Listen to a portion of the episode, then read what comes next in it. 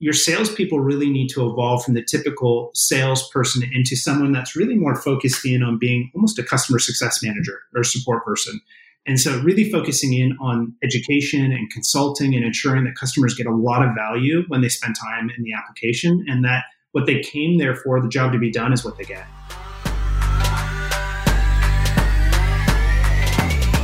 What's up, guys? Welcome to SaaS Half Full, the only show serving B2B SaaS marketers.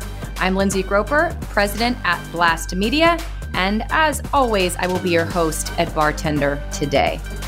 Today, I'm chatting with Ryan Barretto, SVP of Global Sales at Sprout Social. Ryan's been someone who's been on my radar for a while as a potential guest on SaaS Half Full. Uh, Sprout Social had their IPO in Q4 of 2019 has proved to be a very interesting time to go public, looking at what uh, Q1 and Q2 of this year has held. Uh, the pivot that we're discussing today with Ryan is when the world shut down in March, is pivoting from an in office sales culture to allowing the sales team to be productive on their own time and providing the freedom to work against their new work life restraint, which we all know is different for everyone. So I have my cocktail ready to go. Ryan's got his cocktail kit. Feel free to mix yourself up one and join me and Ryan Barretto, SVP of Global Sales at Sprout Social. Good morning, Ryan. Thanks so much for joining me today on SaaS Half Full. Hey, Lindsay, good to be here with you. It is 11 a.m. on a Friday, and I, which means I don't feel too horrible about uh, having a cocktail today. And I am drinking a Tito's and watermelon bubbly which is a strange combination, I know, but I, I'm in the office today and had to do with what we had here. So here we go. What drink did you choose to share with me today? Well, it is happy hour somewhere. I am sipping on an El Pepino margarita. So it's a little spicy mezcal cocktail. Nice. Well, I appreciate you joining me. I know it, you are in Nashville, so you are an hour earlier, correct? It's 10 o'clock there? It is, yep. Awesome. How's everything holding up in Nashville?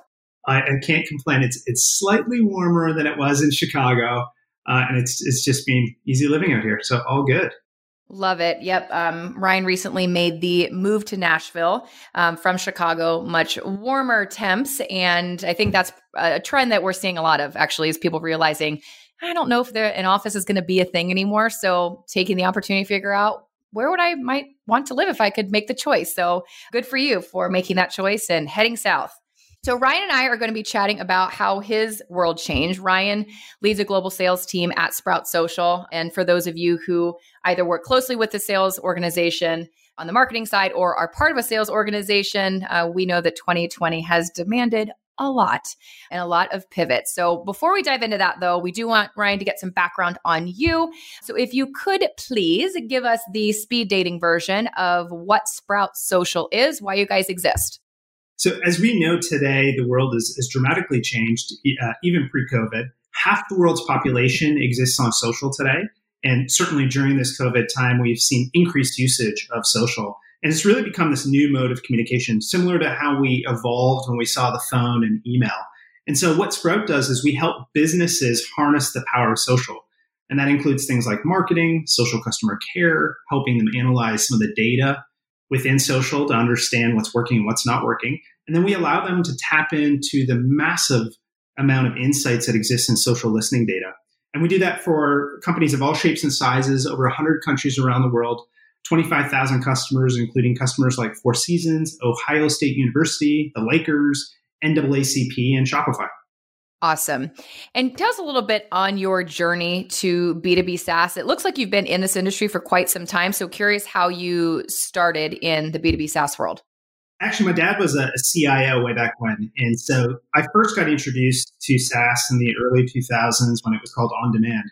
And I was lucky enough to be an early employee at Salesforce.com. So I joined that team when there were 800 employees, $175 million in revenue, and I joined the early office in Toronto, which was one of the, the main offices outside of the headquarters in San Francisco.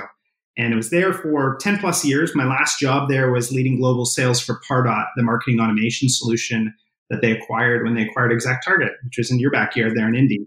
Indeed. Yes, we have a, a soft place in our hearts for Salesforce because of that acquisition. When did you first, though, fall in love with sales? And when did you know that this was your jam? I've actually always loved sales, and it, it's funny. My parents remind me of this, but when I was nine or 10 years old, I actually used to smuggle fireworks back from Myrtle Beach back to Canada and Toronto. And I used to sell fireworks to the kids in the neighborhood. So I don't know how my mom let me get away with that. But I've been selling for, for a long time and I've always just been really passionate about it. And when I got introduced to Salesforce in 2006, that was really when my, my love for sales just went to a different level. And I've been in it uh, ever since then. If you could describe your current role today as the SVP of Global Sales at Sprout Social, what does that all entail? I'm, I'm very lucky and I get to spend a lot of time with our customer facing employees and our customers. So I lead all of the functions within the sales and customer success organization, from pre sales to the account executives and the solution engineers to our onboarding team and our services team and our customer success managers. And on top of that, our channel program. So I get a chance to spend time working with groups in our marketing department, thinking our, about our go to market strategy and our product marketing, as well as getting to work with folks on our, our R&D team and thinking about our product roadmap and where we want to invest. Um, so it's, it's an all-encompassing role today. I've, I've, also got the pleasure now. We, we turned into a public company at the end of 2019, so I get a chance to participate with our CEO and CFO on our earnings call and spend some time with our investors now and stakeholders in the organization. Oh, those had to be some pretty interesting calls then uh, this spring.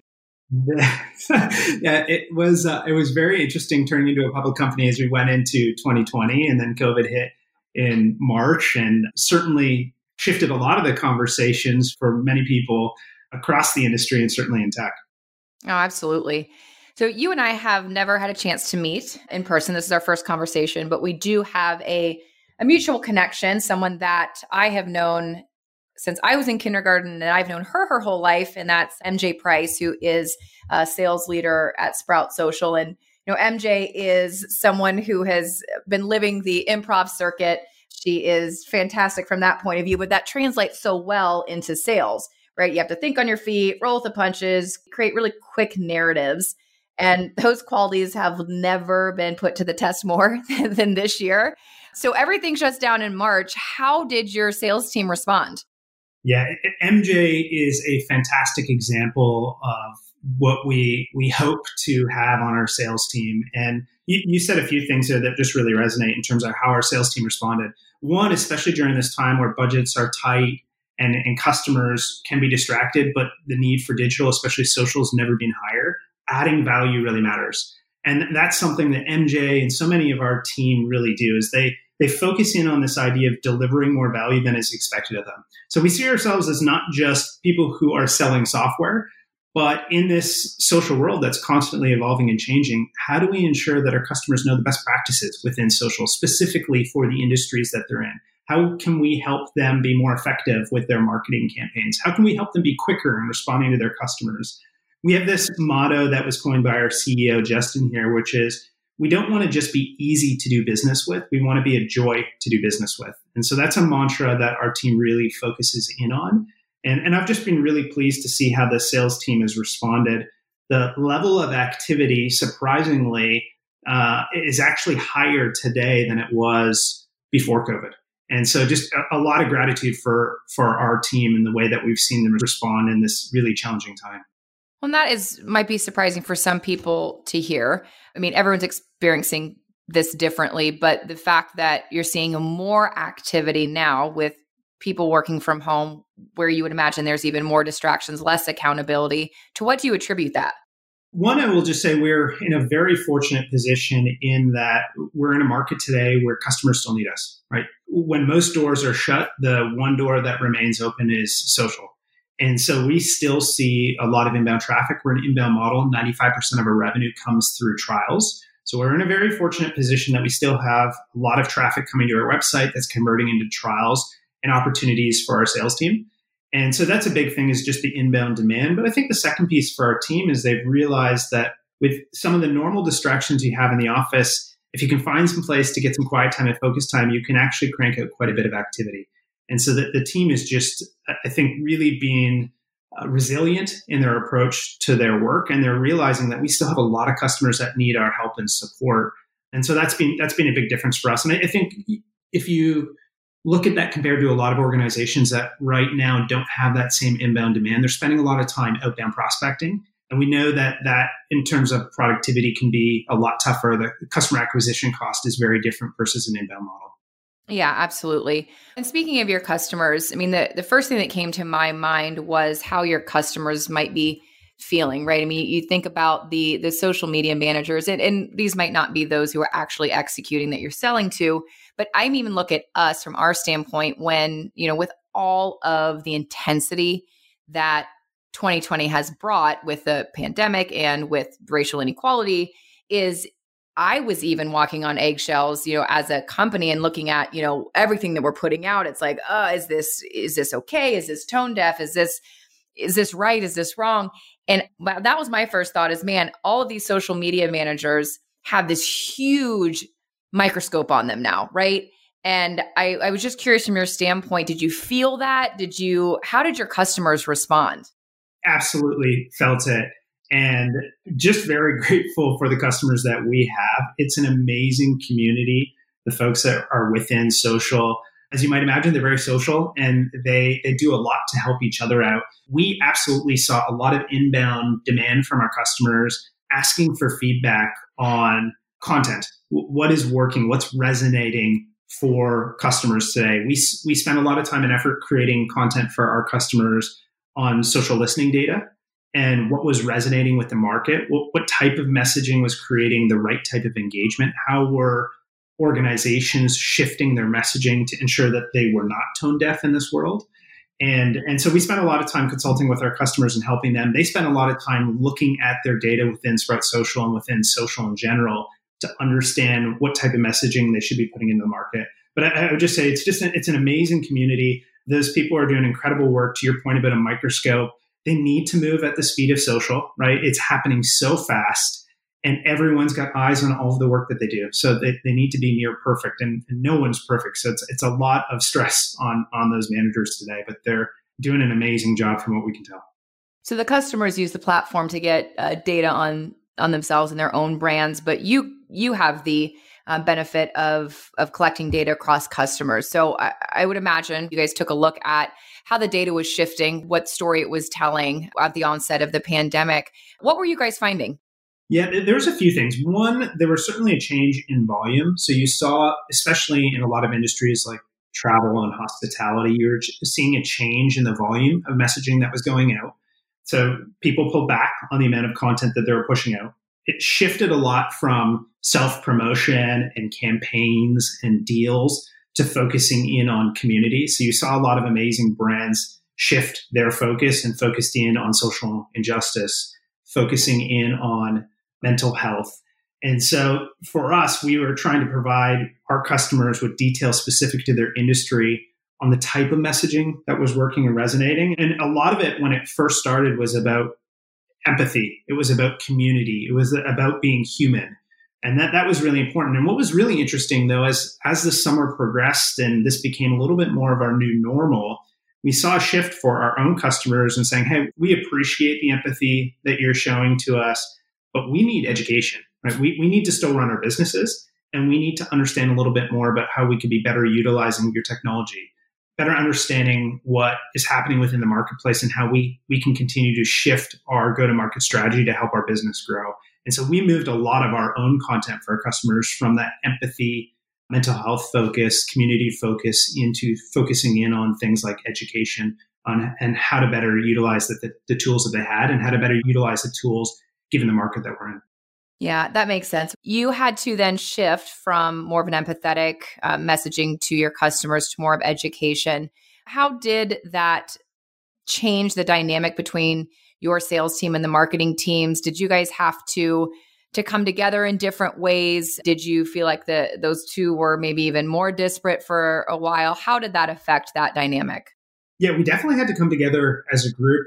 The the marketing team and a huge uh, shout out to all of them. They did a great job pivoting and, and focusing in on the things that really mattered. And so we looked at our events calendar, we looked at our content calendar, and we said, hey, what we were about to do isn't going to work in this market. We can't go to all these cities around the world and run these social digital uh, days anymore live, but we can do them online. So we actually shifted to doing two really big digital events.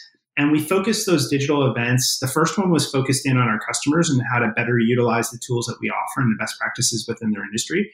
And then the second one we just did in September was opened up to the entire market.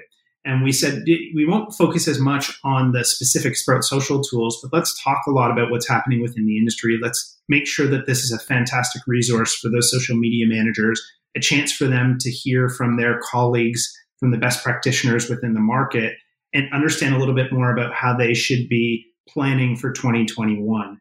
And so the, the teams really came together. And then on the sales side, with an inbound model where you have a free trial, your salespeople really need to evolve from the typical salesperson into someone that's really more focused in on being almost a customer success manager or support person. And so, really focusing in on education and consulting and ensuring that customers get a lot of value when they spend time in the application and that what they came there for, the job to be done, is what they get. And even knowing that there's a more of an inbound model, my assumption is that your sales team is still held accountable and has to close deals and, and meet numbers. I would think that as a sales leader, that especially at the onset of the pandemic in March, how did you hold your sales team accountable? Right. I think that's just a dicey conversation where, yes, I know you're struggling, but OPS, we still have, a, have numbers we need to hit. How did those conversations go? And how did you land on a way to continue to incentivize your team and hold them accountable? Yeah, it's, it's a great question. And it's, uh, it's definitely a delicate balance. And I will say, I was panicked when the pandemic hit. We had a we had a, really big inside sales team, and we've always worked out of our offices. Now we do have remote enterprise folks, but the majority of our team is in one of our offices across Chicago, Seattle, or Dublin. And so for us, I was really worried about what productivity was going to look like, how to drive accountability, and then realizing on top of this, you know, so many things that people are dealing with from a, a social injustice perspective, as well as obviously all of the challenges related to COVID. The, the biggest thing for us was gratitude. And again, appreciating that we were in this really fortunate situation where we did have opportunities in front of us. And, and then we all just said that we wanted to commit to being our very best. And part of that was understanding that while we had numbers to deliver and goals we wanted to hit, we also needed to show a lot of empathy and flexibility. We know that everybody's workday has changed. We've got a lot of parents on our team. I'm a parent here. We've got, and you'll probably hear them at some point. I got a five and eight year old downstairs who are off today. But we've got a lot of parents. We've got a lot of folks that are sharing their apartments with with roommates. And so we realized that really leaning into flexibility and letting people dictate how their workday was going to work was going to allow us to still be productive and for our people to hit their numbers, but to do it in a different way.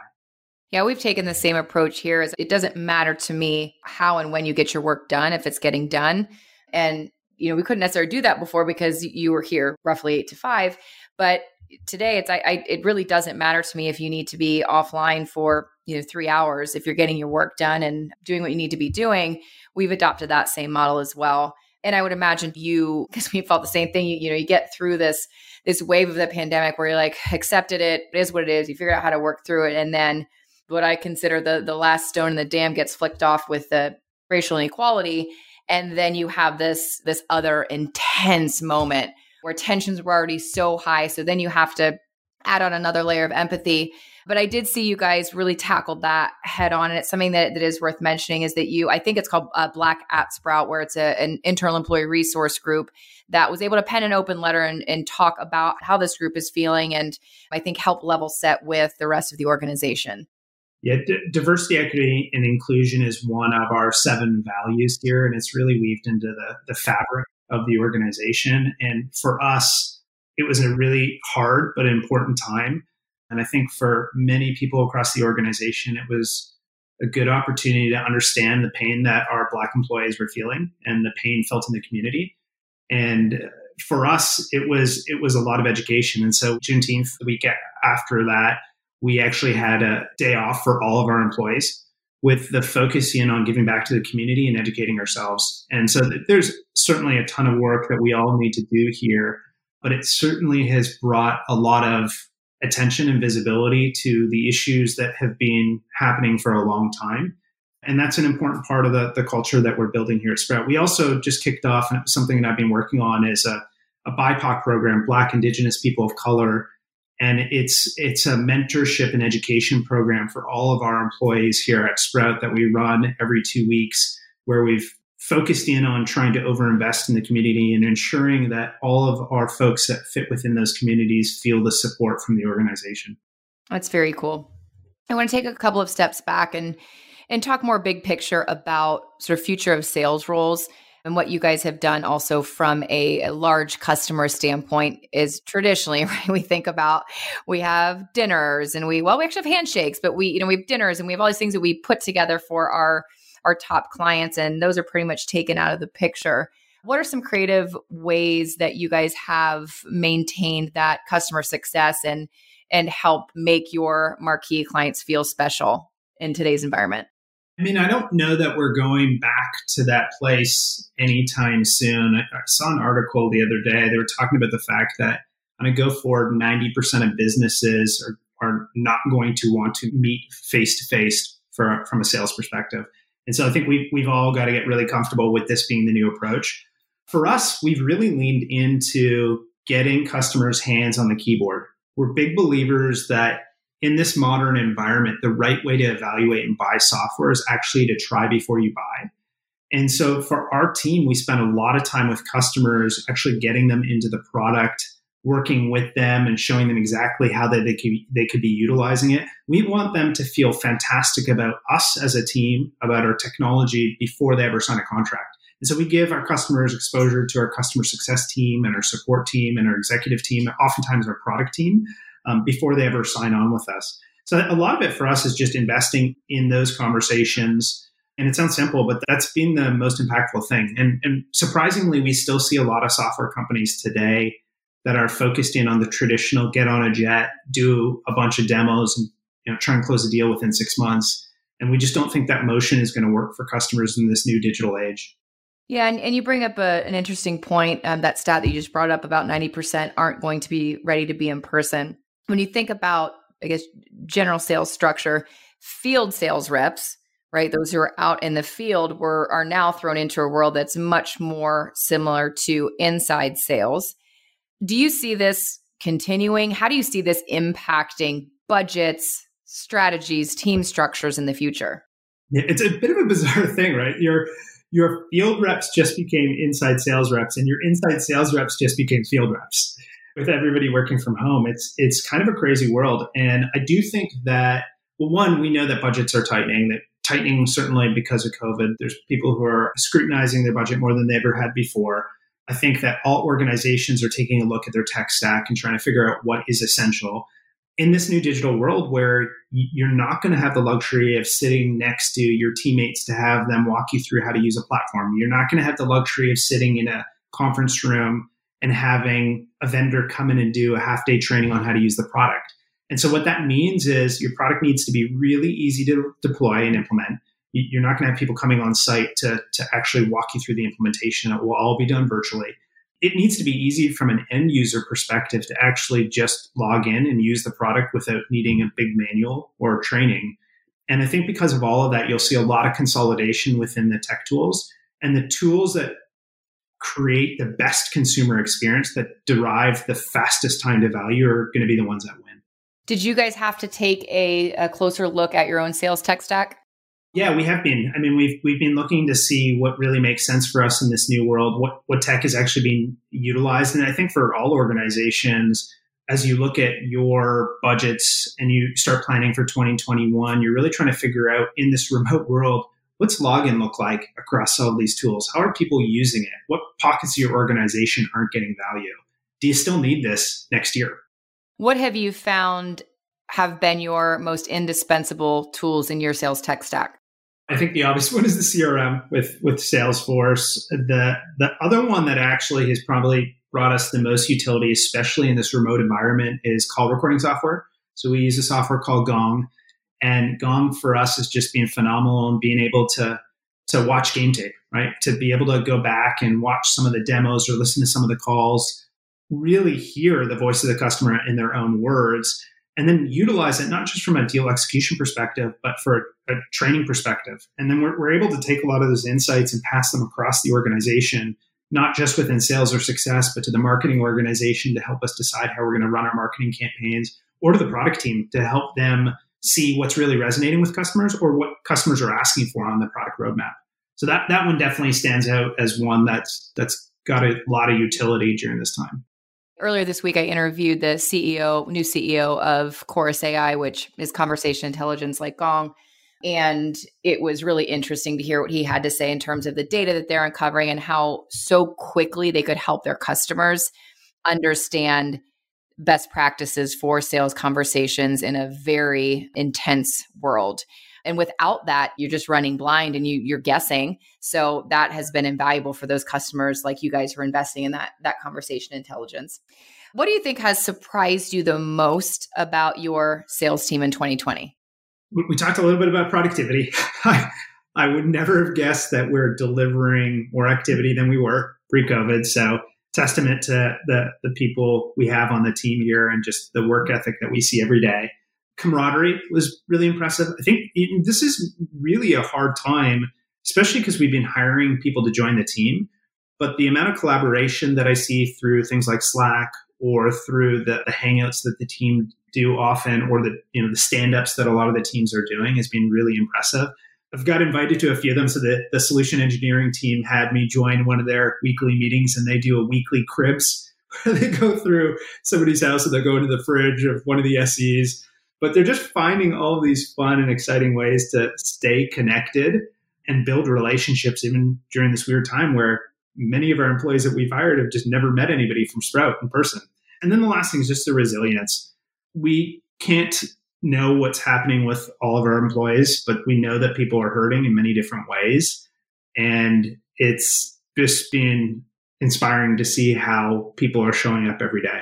And obviously, we're, we're promoting flexibility, we're promoting people focusing in on their mental health and taking the time that they need, which is something I don't think any of us have done enough of during during this really challenging time but the resilience that we've seen every day from from the organization has just been unbelievable and that productivity is, to your point, it is a credit to your culture. People would not be be productive if they didn't feel like they were connected and wanted to work hard for you.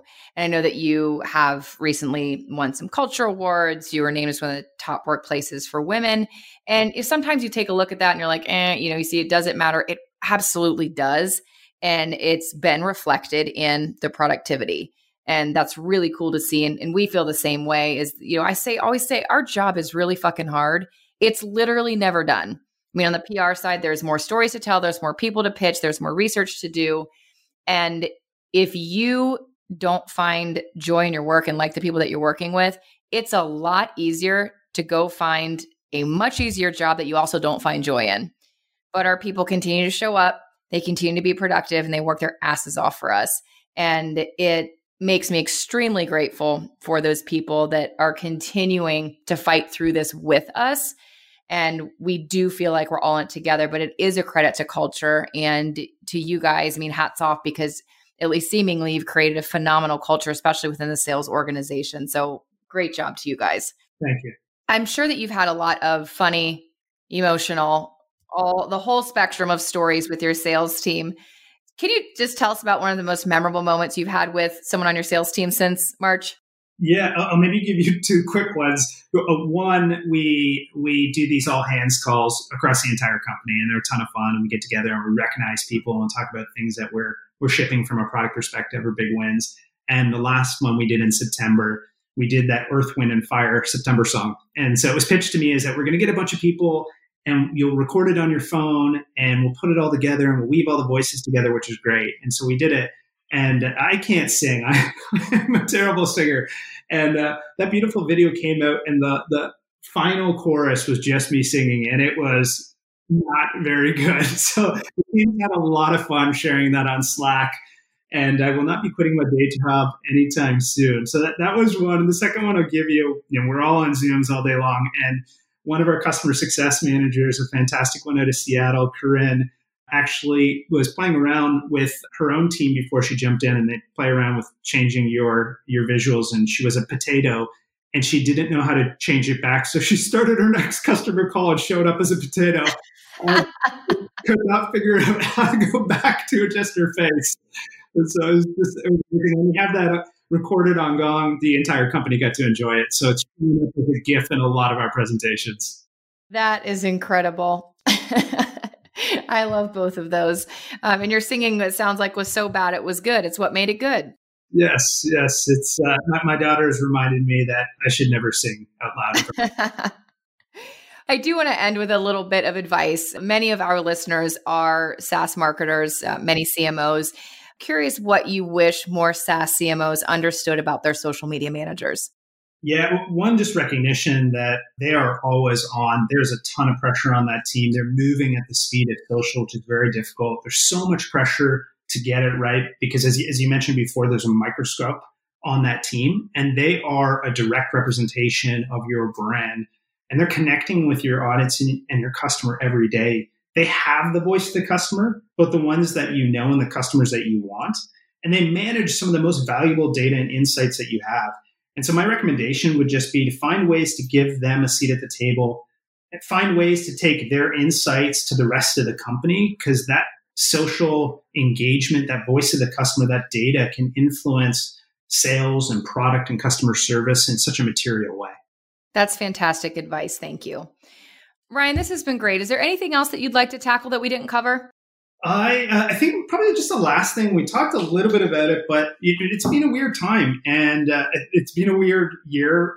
People are hurting. Um, we're trying not to assume that we understand anyone's journey or what they're going through every day, and so I think just making space for your team members, finding flexibility, allowing them to create their work days is going to drive the best productivity and happiness for your team and take care of yourself we talk a lot about putting our oxygen mask on first making sure that we're showing up as leaders in our best possible way and the last thing that i found personally is there's there are actually quite a few silver linings during all this for me it's been the amount of time that i've had to spend with my kids and realizing that I needed to do a better job prioritizing my family. And there's habits that I've created now, like dropping my kids off at school every day, that I plan to keep whenever we get past this to some sense of normal again. But those are the things that we're thinking about as a, as a leadership team. I love that. And, and I'm with you. I am a carpool mom for the first time. Three days a week, here I am showing up a carpool. And I, same as you, I, I finally said, you know what? I have the flexibility to do this. So I'm going to do it. Right. I, I think we're so accustomed as leaders to saying no when people ask us to do things or invite us to do stuff, you know, we're so programmed to say, no, I can't. Right. And it has really forced me to stop saying no and saying, you know what, yes, I can. Right. So I feel you on that. There's definitely been some silver linings. All right. Thank you so much. We end all of these with the same question Do you have a signature or favorite toast to send us out today? I will give you a Croatian one. My wife is uh, part Croatian. And so I've had many celebrations with her family drinking Slivovic, a little bit of the Croatian moonshine, but they say Živeli. Živeli is the way they say cheers. So I'll end with Živeli. Živeli. All right. I will drink to Croatian moonshine. Cheers. Thanks, Lindsay. Thanks so much to Ryan for joining me on today's episode of SaaS Half Full. Hope you all enjoyed it, got some inspiration. If you want to try Ryan's El Pepino Margarita, you have the opportunity to do so. We are offering 15% off cocktail kits from Cocktail Courier. Simply go to cocktailcourier.com and enter the code SHF15 at checkout for 15% off your order. You can have this kit delivered to your door or choose any kit that you want. Honestly, guys, it makes a fantastic client surprise. Clients who receive this or prospects who receive this love getting booze shipped to their door. Until next time, guys, bottoms up.